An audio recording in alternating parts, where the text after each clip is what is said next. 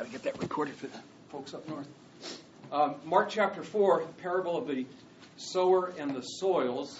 And uh, it's an interesting study. I, I wanted to go all the way from 1 to the end of it at 25. I, I know I won't be able to, but um, we'll, we'll tease at the answer and look at the answer next week to the question laid out before us in, in the parable of the sower and the soils.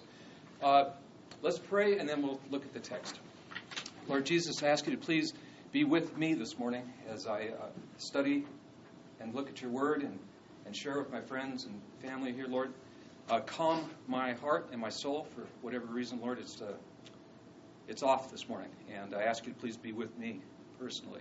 Uh, Lord, be with us all together here as we look at the word and that we can glean something from it and take it out into the community that we, we love and, and share your hope and joy with uh, family, friends, and and people we just cross paths with, Lord. But be with us now as we look at your word. In Christ's name, I pray. Amen. This is, uh, as we talked about for the last couple weeks, the midpoint in Christ's uh, uh, ministry on this earth. Um, we saw where he was, uh, he selected his disciples who went up the mountain, prayed all night over it, came down, selected them, went back home to, to get a rest, and uh, he was mobbed by people.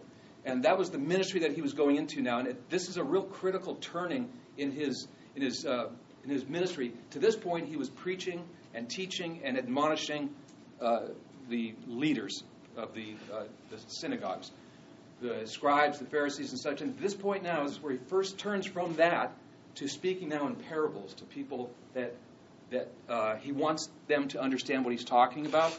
We saw last week that the scribes and the Pharisees uh, how they felt about Christ and how the Lord said, That's it. I, I can't do any more with you. I, I, can't do any more with you. you. You laid your own bed. You've called me the, the son of the devil. You say I preach because of uh, demons in me. Enough with you. You have laid your own lot.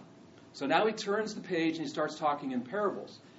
And what I'd like to do this morning is there's four questions that we need to answer before we uh, go through the text. But let's read it uh, Mark 4 1. He began to teach again by the sea. And such a very large crowd gathered to him that he got into a boat and in, onto the sea and he sat down. And the whole crowd was, was by the sea on the land, and he was teaching them. Many things in parables, and was saying to them in his teachings, Listen to this. Behold, the sower went out to sow. As he was sowing, some seed fell beside the road, and birds came and ate it up. Other seed fell on the rocky ground, where it did not have much soil. And immediately it sprang up, because it had no depth of soil. And after the sun had risen, it was scorched. And because it had no root, it withered away. Other seed fell among the thorns, and the thorns came up, choking it, and it yielded no crop. Other seeds fell on the good soil and they grew up and increased, and they yielded crop and produced 30 and 60 and a hundredfold. And he was saying, He who has ears, let him hear. As soon as he was alone with his followers, with his followers, along with the twelve, he began asking him about the parables. And he said, and he was saying to them, To you has been given the mystery of the kingdom of God, but to those who are outside, they get everything in parables so as he so that while seeing they may see and not perceive and while hearing they may hear and not understand. Otherwise they might return and be forgiven. Odd to say the least. If you put your mind in the mindset of the people that he initially said this to parables were written not you know like when i go through the text I, I, I can take a sentence and delve into it for three weeks and just key in on some keywords and look at it. But parables weren't that way. They were a broader picture. They were, they were, they're not really meant to be dissected as much as the epistles are or others. Uh, it, it's just a broadcasting of a spiritual lesson in a worldly event. The crowd was on the shore. Jesus was in the boat on the lake, looking back at them. And he had the whole panorama of the land around him. And he comes up and he says, Look, and the crowd looks as he's pointing. A sower. What's he doing? And then Jesus goes in and tells them a beautiful picture, postcard, uh, storytelling of a spiritual truth with an earthly story. And he does that throughout his, from this point forward, throughout his teaching. Matthew in Matthew 13 references uh, eight parables. Mark has, I think, four. Uh, Mark and Matthew had different purposes for writing, but Mark lays this one out for us pretty clear. We're going to look at Matthew 13 too to see some of where, where Matthew kind of stretches it a bit. But four things I want to bring out first. What is a parable? We don't really talk much in parables in our day and age, but a, a parable is a, a, a practical story. It's a story that Jesus took from the events that were happening so that the people in the crowd could connect with. They were agrarian society, and they understood the sowing and the reaping and the tilling of the soil. They got that. That many of them did this for a living. So he uses that event to tell his story, and only like he could. It's often framed as a simile. It has a lot of comparisons like like this or as that. As the sun rises, so the man, uh, the son of man rises from the tomb. You know. It's a comparison, a simile. And we think of a few of them. The prodigal son. You know, there was a, a, forgiving father. So he paints a picture of the prodigal son to show the, the glory of a forgiving father.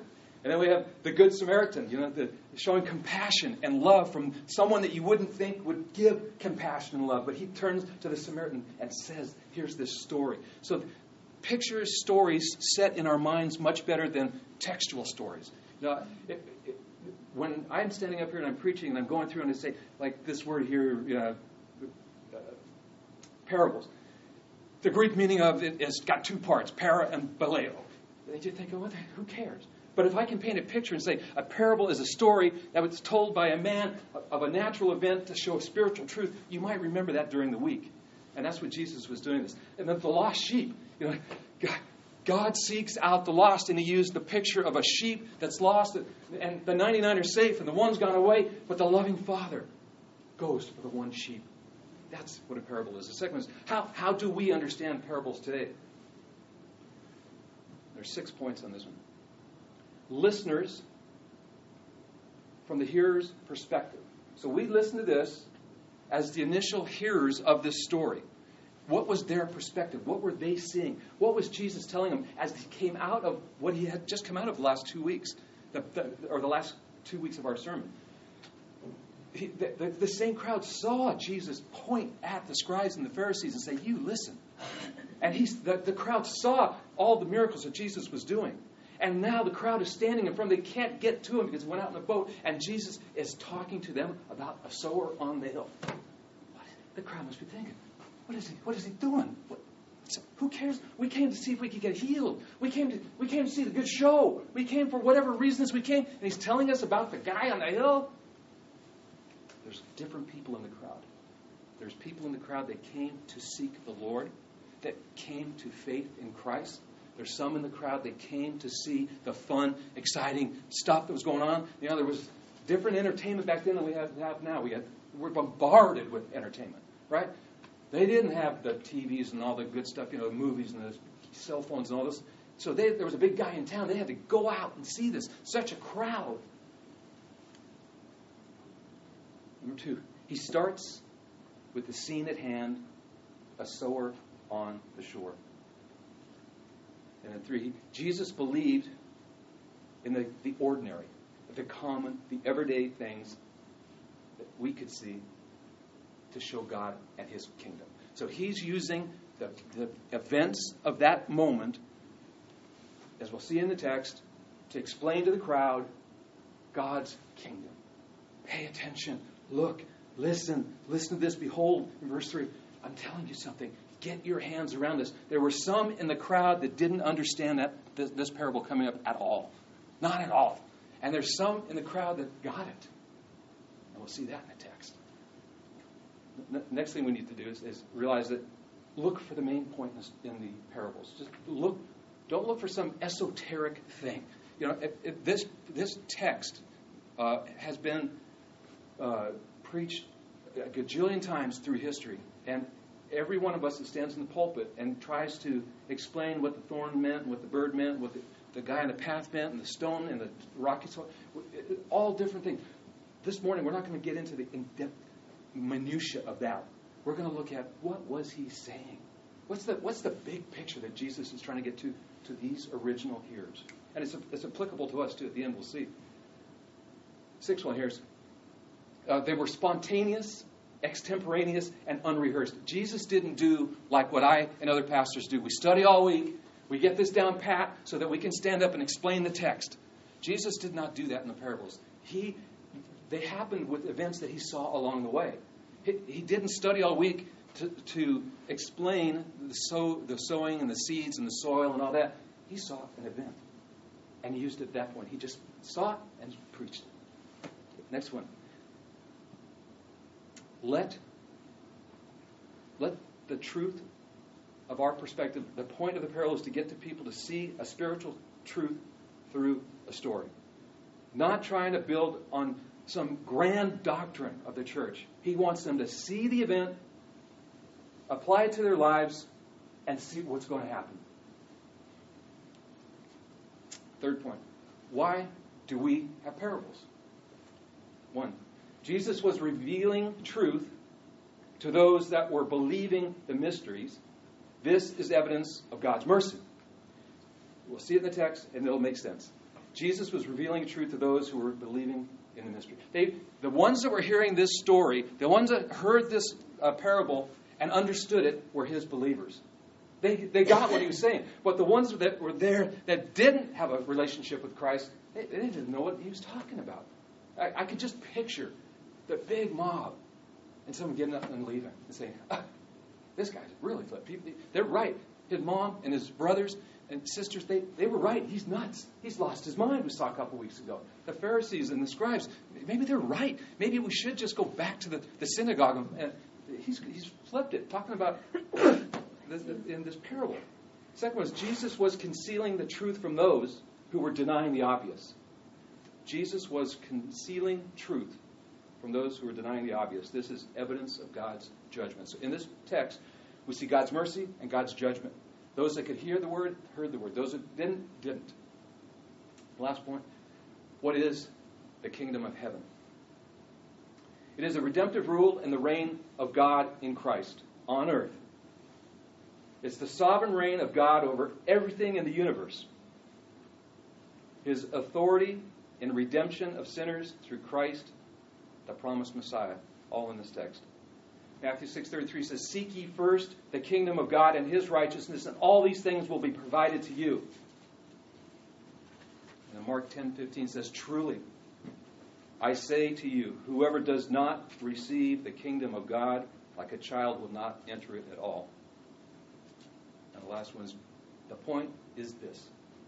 Followers of Christ must receive the rule and reign like a child in this story that we're going to look at, we must receive it at childlike faith. Because Christ found it uh, important enough to say it to the crowd, have remembered forever in Scripture, and for us today. It's not just a parable for somebody 2,000 years ago who was directed to them, but it's something that we can glean from today. And that's what I hope to do with this. Okay, let's look at the text. And he began to teach again by the sea. And such a very large crowd had gathered to him, and he got into the boat in the sea, and he sat down. And the whole crowd was by the sea. That's the, the, the, opening salvo. So we have a picture of this in our minds. Verse 2. And he was teaching them many things in parables and saying to them in his teaching. So there he was. He took this moment, this, this uh, this a moment in time when the crowd was there, and not to rest, not to get in the boat and row across the other side and flee. He said, Give me the opportunity again, one more time, for this crowd that's so odd to teach them something. You know, reading the commentaries and such through the week, you know, the, the people try to make a big thing of it being on the water because the acoustics are so good. You can hear a whisper on the other side and all that. He was just trying to get back, get pushed back from the crowd. And when he got back, he said, Okay, I need to teach. And he was teaching them many things in parables. And was saying to them in his teaching, Listen to this. Behold. So when he says, Listen to this, he's saying, like we talked about last week, truly, truly, it's the same concept here. Pay attention, because this about what I'm about to teach you is very important. Behold, look up on the hills, behold and see it. The sower went out to sow. Well, that's profound, Jesus. That's pretty in depth. There's got to be more to it. And as he was sowing, some seed fell beside the road, and the birds came up and ate it. And other seed fell on the rocky ground, and it did not have much soil, and immediately it sprang up because it, it had no depth of soil. And as we're reading this, we're thinking about the spiritual truth of this. We, you know, we sowed the seed and went on the soil, and it wasn't very deep. And we're talking about a Christian that, you know, he receives the word and he hears the word and sounds good. They're here for the show, and something happens. A, a problem comes up. I couldn't help this week but think about the event at that school in Oregon, and and those poor people that lost their lives because they, what, in contrast to you know somebody that hears the word, they go to church, they say I'm a Christian, trouble's mm-hmm. coming, and they flee. You know, we've all heard on the news the bravest guy in the world was the second guy that professed his faith in Christ at that shooting. Now, the first guy had no idea what was coming. The second guy saw what happened to the first, and then the second, third, fourth, and fifth all saw it. They had depth of faith. Their roots went deep down. They knew who Christ was because think about this for a moment. If you were one of the six or seven lined up and you saw what happened to the first one, we talked about this last night at the dinner table. What would number two do? What would you do if you were number two? And it, I took a step back and said, I don't know. I said, I, I don't know. Here's, a pastor standing the pulpit saying, I would stand up and say I'm for Christ. If I was number two in line, what would be flashing through my mind? I saw what happened. I've got kids, grandkids, nieces and nephews, my wife. I've, I've got it all. If God's grace and mercy could just cover me, I don't have a religion. Next. I, I dodged a bullet, literally. But where do I stand with Christ? I know without a doubt if I stood there in the position number two and I said, I am a Christian. God had mercy on Stephen when he was stoned. God had mercy on him. God will have mercy for the number two guy in that line. I have no doubt all those kids that were killed that this last week, that God's mercy. He greeted them at the gate personally. He came out and said, Well done, my good and faithful servant.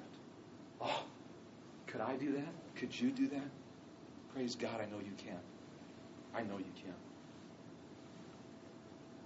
He was sowing some seed, and it fell beside the road, and the birds, they came up and ate it. The other seed fell on the rocky ground, and it, it did not have much soil, and immediately it sprang up because it had no depth of soil. And after the sun had risen, and it was scorched because it had no root, and it withered away. I think, I think often about this one. This one weighs heavy on me. The sun had risen, it was scorched because it had no root, and it withered away. Martin and I, do we teach to give you root? Do we teach to give you depth of soil? Do we teach so that you understand what Christ is saying in His Word? I tremble at the thought that I don't. I worry. I toss and I turn, thinking I might have said something wrong. I, you know, I get questions often after the service here, and oh Lord, just let me either know the right answer or have the brave heart to say I don't know. Give me a week on that, and I'll get back at you, rather than looking so smart as that, that pastor that's got all the answers. Right? We don't have all those answers. But I do pray, Lord, let me have the ability to get the point of this text through to those that I stand in front of. The other seeds fell into good soil, and they grew up and increased and yielded crop and produced 30 and 60 and 100 fold. That's the camp I want to be in, I think. And he was saying, he who has ears, let him hear. Hear. Those who have ears in that crowd. If you're in that crowd and you hear Christ say that, I heard it. I know what he's talking about. I get it. And the other ones think he's a fool. He doesn't know what he's talking about. They don't have ears to hear. They're not, they don't have the heart to hear what Christ is saying.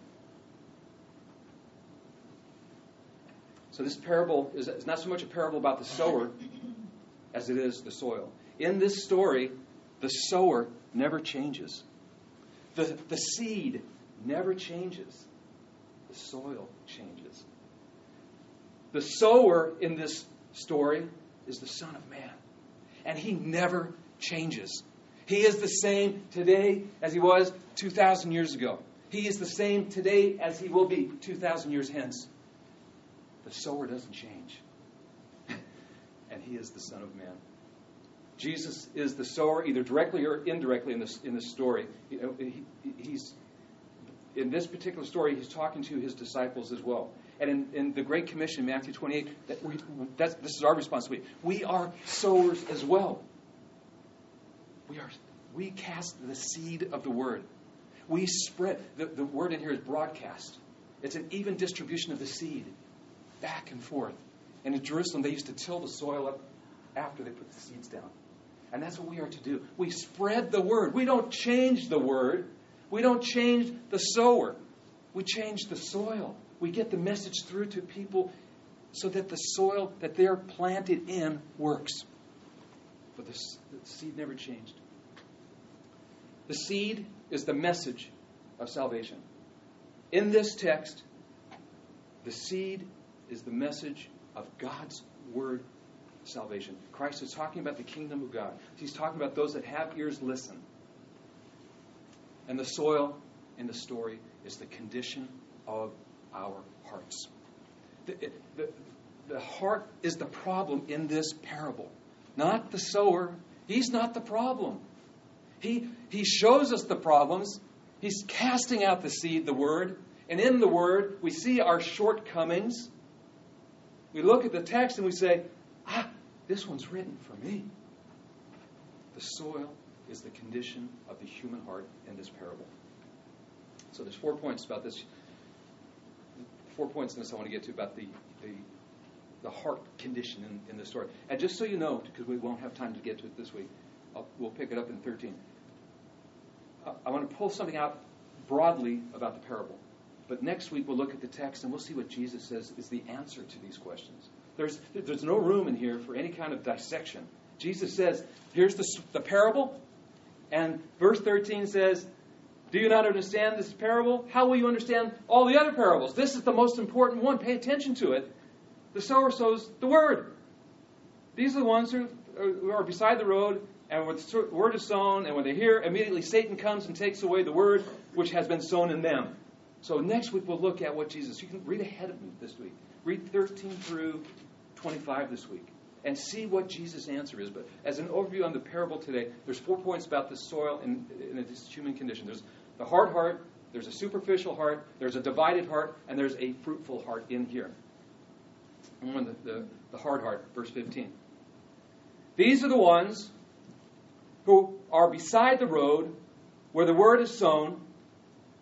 And when they hear, immediately Satan comes and takes away the word that has been sown in them. They hear the word, but as soon as they hear it, Satan comes along and snatches it from them. Think about, in a small church like this, it's not going to be as uh, common. But it's just a big church. Uh, Harvest in Riverside, thousands of people. And within the thousands of people, there's probably hundreds that come every Sunday that they. They're going with a friend. Mom's dragging them in. They, they saw something on TV. Let's go hear about it Sunday before we go to brunch. They hear the Word of God preached by Greg Laurie. And they hear it and they say, That's great. And they leave the building and they go to lunch and they forget all about it. Satan came into that heart, into that hardened heart, and said, Oh, no, buddy, this word isn't for you. And they forget about it. That's the first one. The second one is the superficial heart.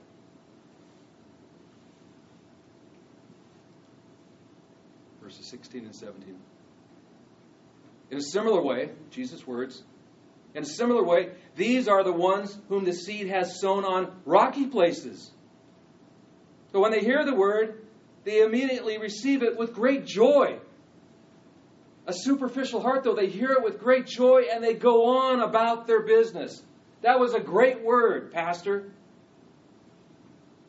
I'll think on it, Pastor. I got to clean up my life before I come back again, Pastor. I've got things to do, Pastor. I can't. It's good word. I receive it.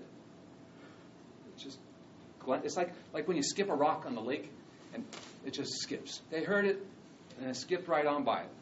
That's the second group that Jesus is referring to. They receive the word, they respond, but there's no root enabling it to grow. Next point on that one is when the pressure and the persecution come, they fall away. I'm a good time Christian. I'm a, when things are rolling, baby, I'm the best Christian there is. But when that first little problem comes up,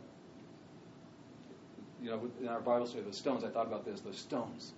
You'd have to be there to, to see it. But the, but the stones are there, and the persecution comes, and that stone gets knocked over. Man. And, and contrasting that to what we saw in the news during the week about those kids, that stone stood strong. That stone stood strong. It's easy believism. I, was, I couldn't get that one to pass spell check, so I hope it's a word. Easy believism. They have no sound doctrine, no real gospel, no nothing to hold them down. That's one of the, the, the main reasons. I, I, sometimes we, we talk about this this week too. It's doctrine.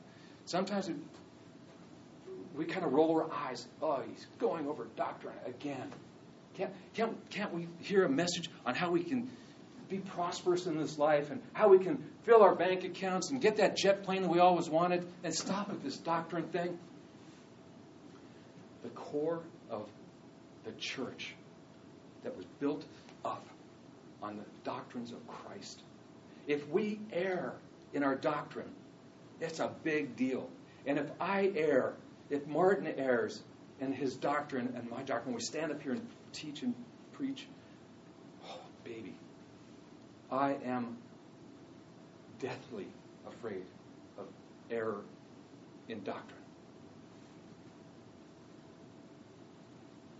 And just signing a card, or just walking an aisle, or just close your eyes and say this prayer.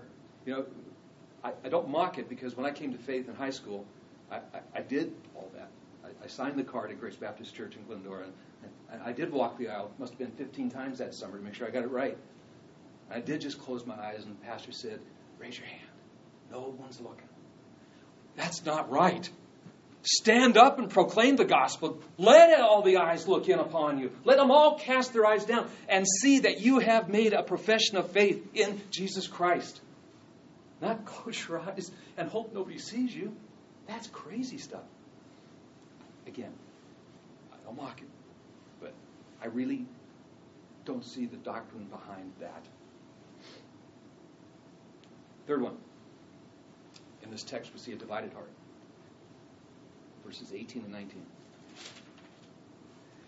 And the others are the ones on whom the seed was sown among the thorns. These are the ones who have heard the word, but the worries of the world and the deceitfulness of the riches and desire for other things enter in and choke the word from, and it has become unfruitful. That's pretty plain in the, in the text. There's, leave that one rest. I want to wrap it up with the last one. A fruitful heart. This is the camp this is the camp that we need to be in the fruitful heart. Verse 20. Those are the ones whom the seed is sown in the good soil. The fruitful heart gets the seed sown in the good soil. This isn't my take on the text. This is, if, if you had a red letter Bible, this is in red. This is Jesus' words. And those are the ones in whom the seed, the word of God that was sown by somebody, either one of the disciples or Christ himself or us as Christians somewhere down the road. They hear the word and they accept it and they bear fruit 30 and 60 and 100 fold. That's the camp that we are in. And I don't have time, but the takeaway from this, and I hope the takeaway works with the time constraint. What kind of heart do we have? You don't have to raise your hand and say, Mine's stony at this moment. Mine's a little bit sketchy at this moment. And all of us have Christ in our hearts in this congregation. I'm confident of that.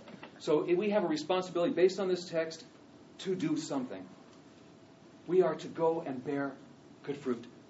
We, as Christians, because of a change of our stony heart and coming to faith in Jesus Christ, we are to go out and cast the same seed. Don't change the seed. Right? We're not going to get a, a, a GMO taint on, the, on a seed and change it up a bit because Jesus might be just a bit too offensive for my Uncle Charlie. We need to tell Uncle Charlie this is Christ and this is his message. We are to seed cast, broadcast evenly the same seed that Christ preached and passed. And what was that? It was the Word. We don't change it up. When those, when those dicey parts of the Old Testament come along, we can't say, it's the Old Testament, guys. We're just going to skip past this and look at the good stuff. Or when we get to the New Testament and, and Jesus is interacting with people and, and, and calling sin sin, and we can't say, uh, we'll skip this one next week. We cast the same seed that Jesus Christ cast unashamedly, boldly. And it's not when we feel like it. We need to be doing this a lot. And as you know, I'm not the kind of evangelist that goes up to every person I pass on the street and says, "Give me five minutes of your time, buddy." You know, but when I do see the opportunity, I try to share Christ with somebody. And that's all he wants us to do. So bear good fruit, sow the seed, the same seed of the gospel in the lives of others, and then